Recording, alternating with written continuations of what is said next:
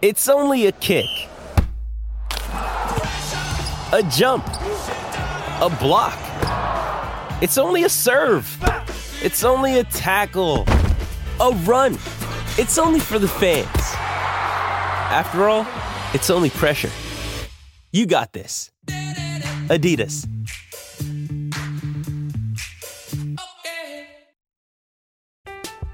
I'm Alex Rodriguez. And I'm Jason Kelly. From Bloomberg, this is The Deal. Each week, you'll hear us in conversation with business icons. This show will explore deal making across sports, media, and entertainment. That is a harsh lesson in business. Sports is not And, uh, as simple you know, I- as bringing a bunch of big names together. I didn't want to do another stomp you out speech. It opened up so many more doors. The show is called The, The deal. Deal. Listen to The Deal.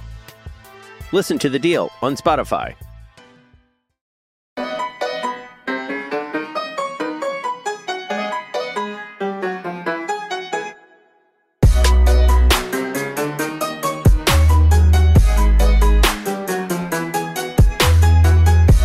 Welcome into Poke the Bear, episode 139, presented by FanDuel.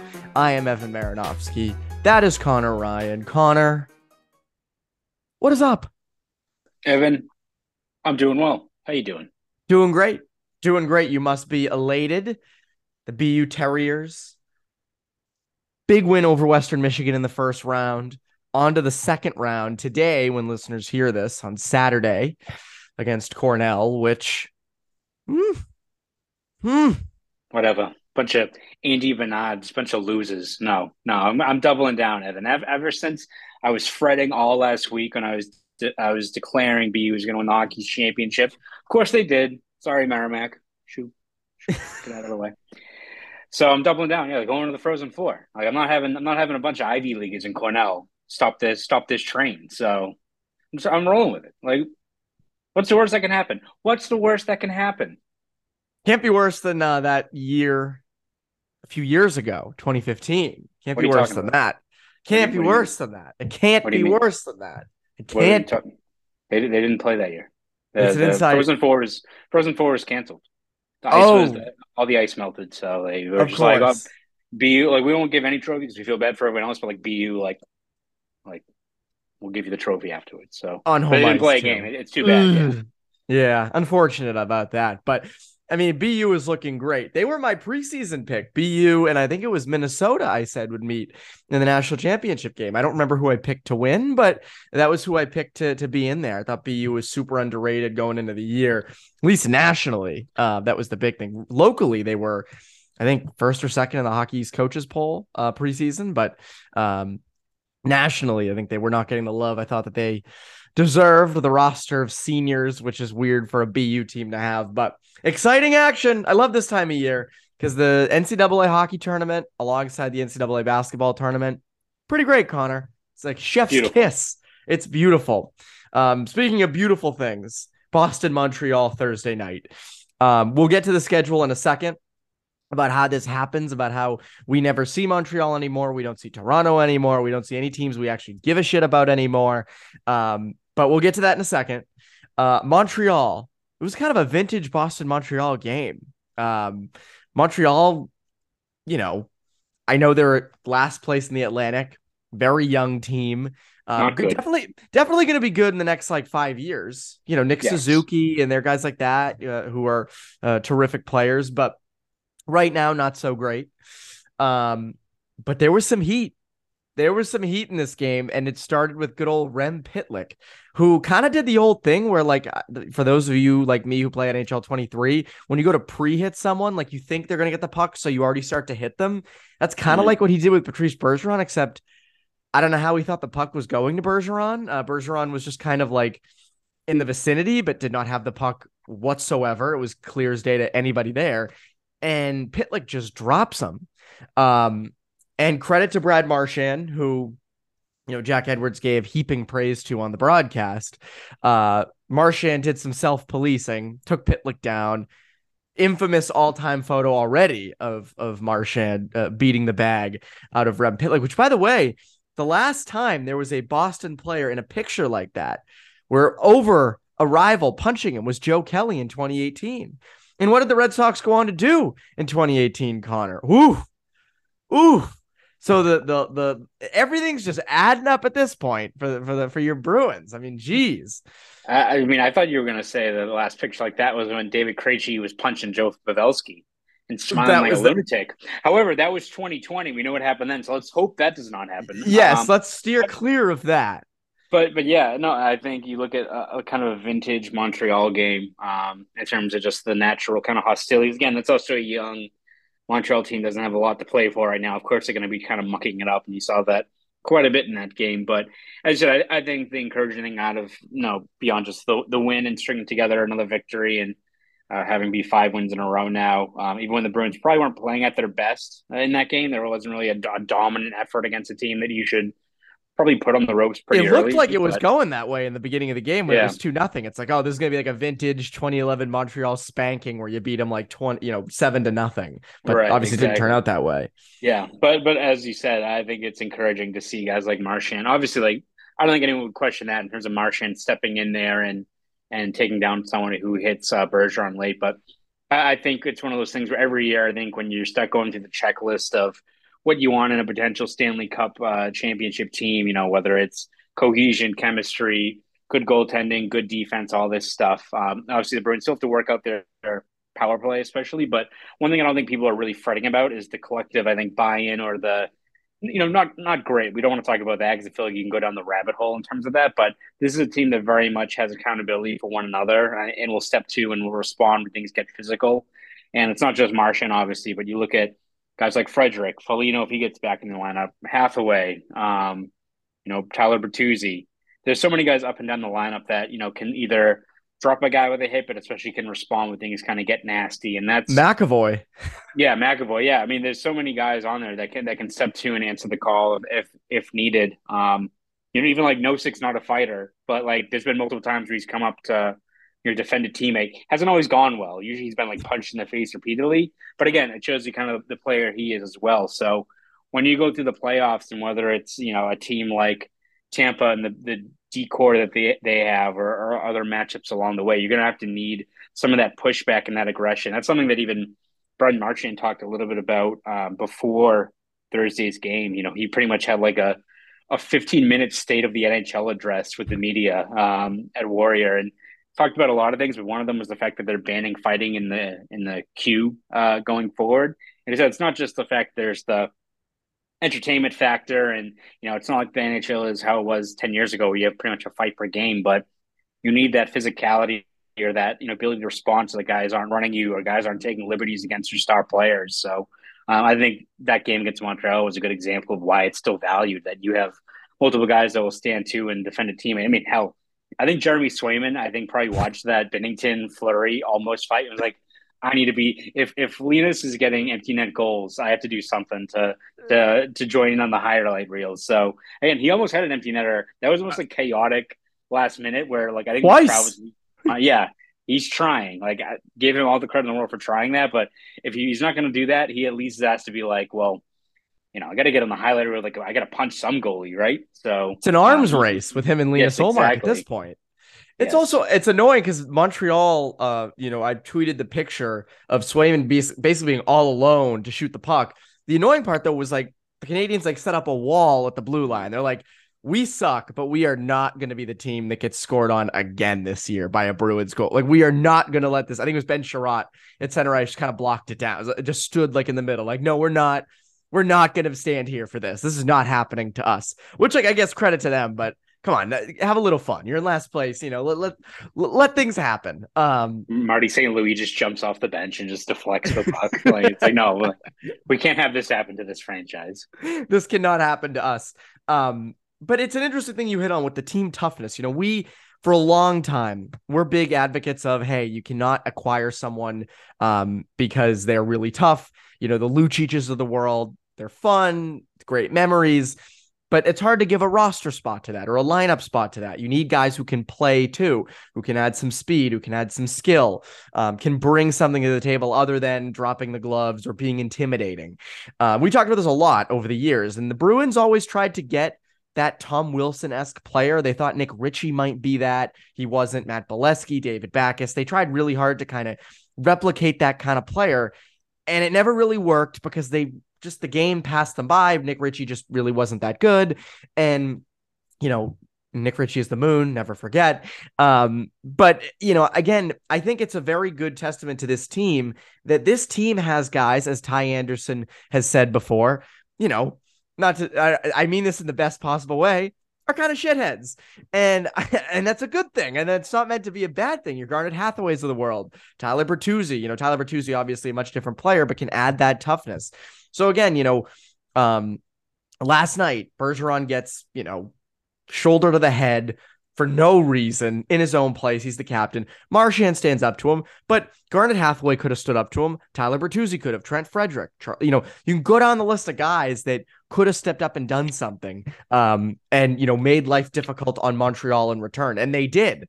And they did. I mean, you saw Jake Evans uh, got into it with Charlie McAvoy a number of times. So again, I think it's a good thing. It's a very good thing that this team has that. Um, again, is that going to win them a playoff series completely? No, but it's a really good thing to have, as you said, if you go against a team like the Lightning, or if you get, you know, I mean, used to be Washington, uh, but now again, Hathaway is not on that team anymore. it's not as, I guess, as big a thing, but. Uh, no matter who you get, you have that element to your game and just makes you more complete. And I think that's a very good thing. Um, but again, I know we, you know, you and I are not huge into the oh we gotta you know the bruins tough or not? Like are they getting a big guy? But that this isn't that. This is not that um in any way shape or form. Uh one thing we are also in agreement agreement on uh the nhl schedule makers. Oof. Oof. The roblox sound. Oof. Um again the fact that it is it was march 23rd and it was montreal's first trip to boston uh this season is ridiculous. Ridiculous. And this you know, the fact that you get to see Toronto, what, three times a year, Montreal, three times. I mean, stupid. It's stupid. Now, again, don't go back to, you know, 2021 where you're seeing, you know, the same seven teams seven times a year, whatever that was. Yeah. But, you know, at least give fans like five or six Canadiens yeah. Maple Leafs games. I mean, this is so stupid to me. Yeah. It's one of those things where, again, you're probably facing an uphill climb in terms of actually getting the schedule to augment itself, where you are getting uh, a, a, better mix of divisional opponents because teams like Arizona, they want the Bruins there. It's like, you know, same with like McDavid, you want him every year as well for at least one game. So I, I get, I get the rationale behind it. But yeah, as you said, I even like just the way the schedule is set up that you're having so few of these matchups, but like Montreal, your first meeting is the very end of March. Like we're in the dog, we are in the dog days of the season, Evan. Like we are oh, ready yes. for the playoffs to get underway. Even like Toronto, like when they're going to play Toronto again, like, like you know, it takes them forever to actually get started in the regular season, and then by the time we get to whenever they play next week or the week after that, like both of those teams are probably, I mean, they're pro, they're both going to be clinched a playoff spot by then. Like you're getting to the point now, even these marquee matchups down the end of the regular season are more just like you know walkthroughs or you know just like was it last measuring... year the Bruins played the Leafs in the last game of the season? It was last exactly. year, right? And, and, no, yeah, like no one played. It's it's no one, of those cared. things where it was the where, Chris Wagner game. Yes, exactly. So like it's one of those ones where those aren't really measuring stick games anymore. It's like you're gonna put all these like highly real like you want to play the Blue Jackets or, or some of these other teams in April, like go for it. But I think when you have these these games that you automatically circle on the calendar, you know, like Montreal, even though Montreal, the Bruins and, and the Canadiens are separated by 27 wins, like, and I don't, I don't think people were expecting Montreal to be good this year. You still have that game in the middle of the season when there's a lot more stakes involved. The same with Toronto. With uh, you'd rather them when they're probably not so separated in the standings in October and November, right? Like you look at just how many of the games against Toronto the Bruins are going to face this year beyond what they could, you know, meet in the playoffs you had that one game up in Toronto where uh, a lot was going on for the Bruins, right? Uh, there was one one, th- one big thing was happening, yes. Yeah, and, and, then you have this one coming up where again, like I don't know how much stock you put into it, right? We're, I think we're going to touch on that in a little bit in terms of some of these bigger matchups over the last three and a half weeks of the season, but still, like the significance is kind of lessened or watered down a little bit when you get to this point of the year where I think a lot more teams are looking at rest and getting guys healthy and um, you know, focus on your own details as opposed to what you're matching up against. So, um, yeah, it's just uh, the NHL dropping the ball here. I mean, the fact that we're literally in in the the final weeks of the season, it's the first time Montreal comes to town, and again, it shows you that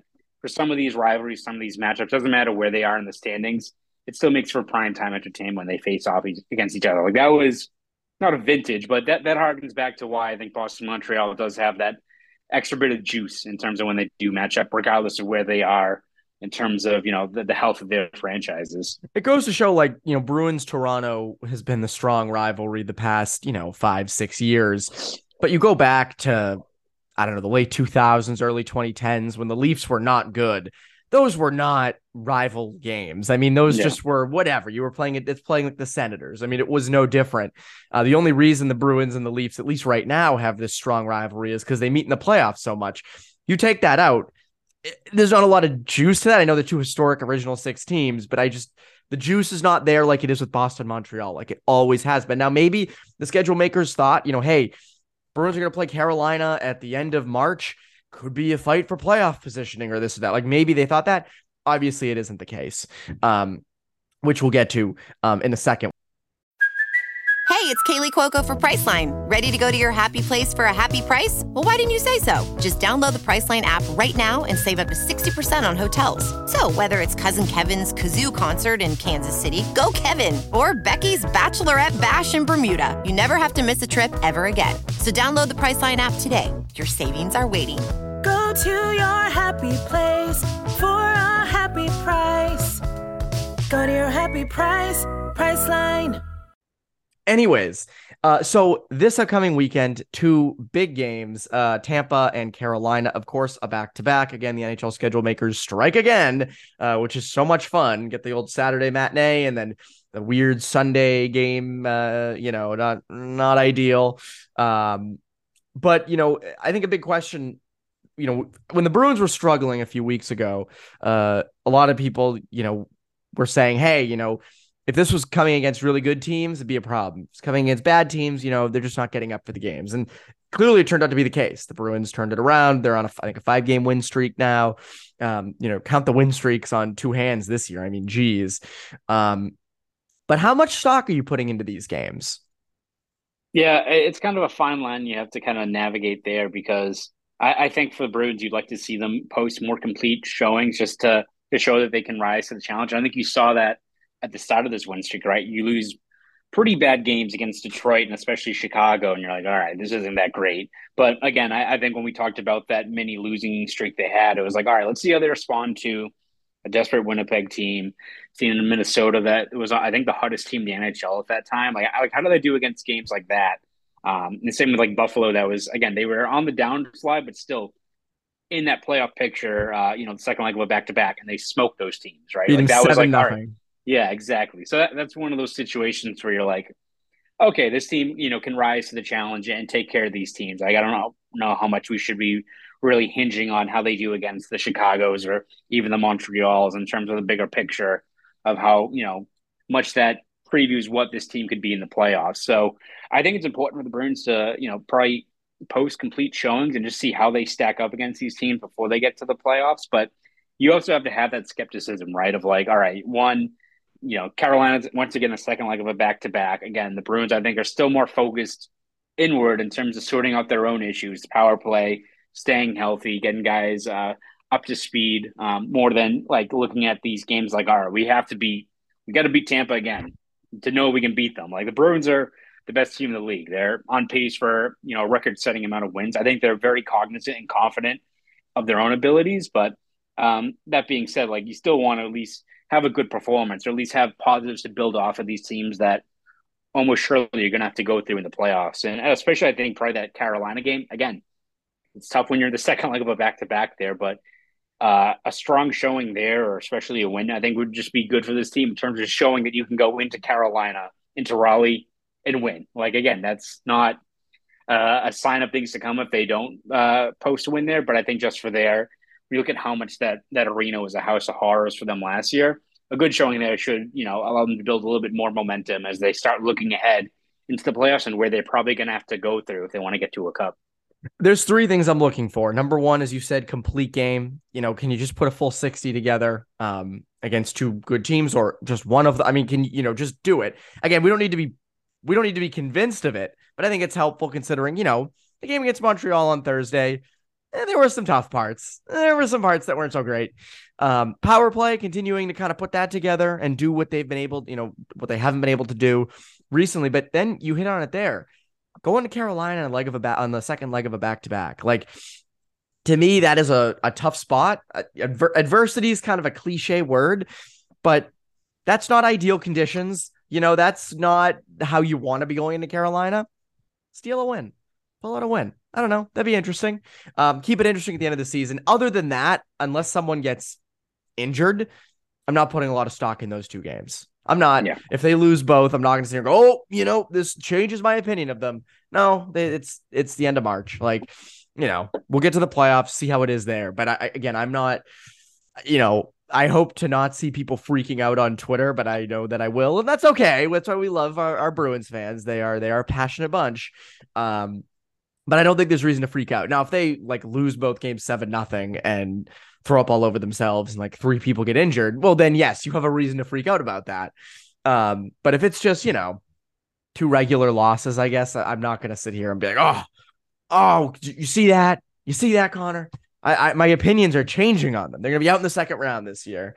Um, but a little bit of a, a, a glimmer of hope.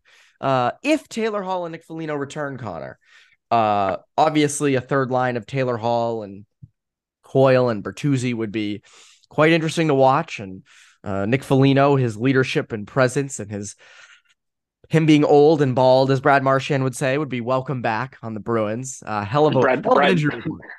Brad Marchand, who is legitimately seven months younger than Nick Foligno, too. Like that's, I feel like that's getting lost in the shuffle. But anyway, sorry. It said. is, it is lost in the shuffle. I feel like people don't really realize that they are fairly close in age. I'm Alex Rodriguez, and I'm Jason Kelly from Bloomberg. This is the Deal. Each week, you'll hear us in conversation with business icons. This show will explore deal making across sports, media, and entertainment that is a harsh lesson in business. Sports is and, not as um, simple you know, as bringing a bunch of big names together. I didn't want to do another stomp you out speech. It opened so, up so many more doors. The show is called The, the deal. deal. Listen to the deal. Listen to the deal on Spotify.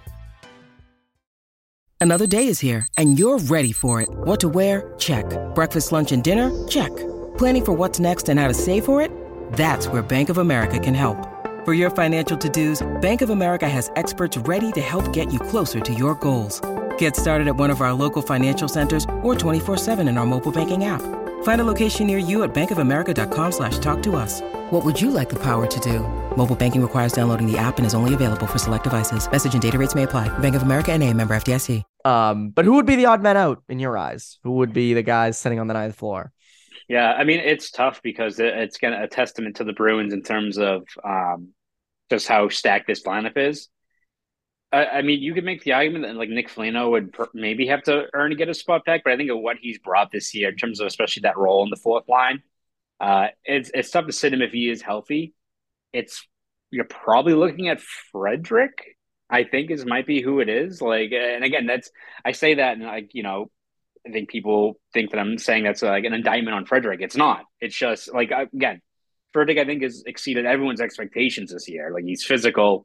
He's almost and he was on pace for like almost 20 goals. Like he's a great player. And like it would be in the lineup for a bunch of other uh, teams that are even are viewed as top contenders. But I, I think you look at if those guys are healthy, you know, Frederic.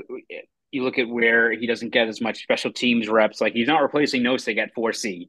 Like no six no. numbers on faceoffs and how good he's been defensively. Can't do it. Like it, he's too valuable for where he is in the lineup and what his role is.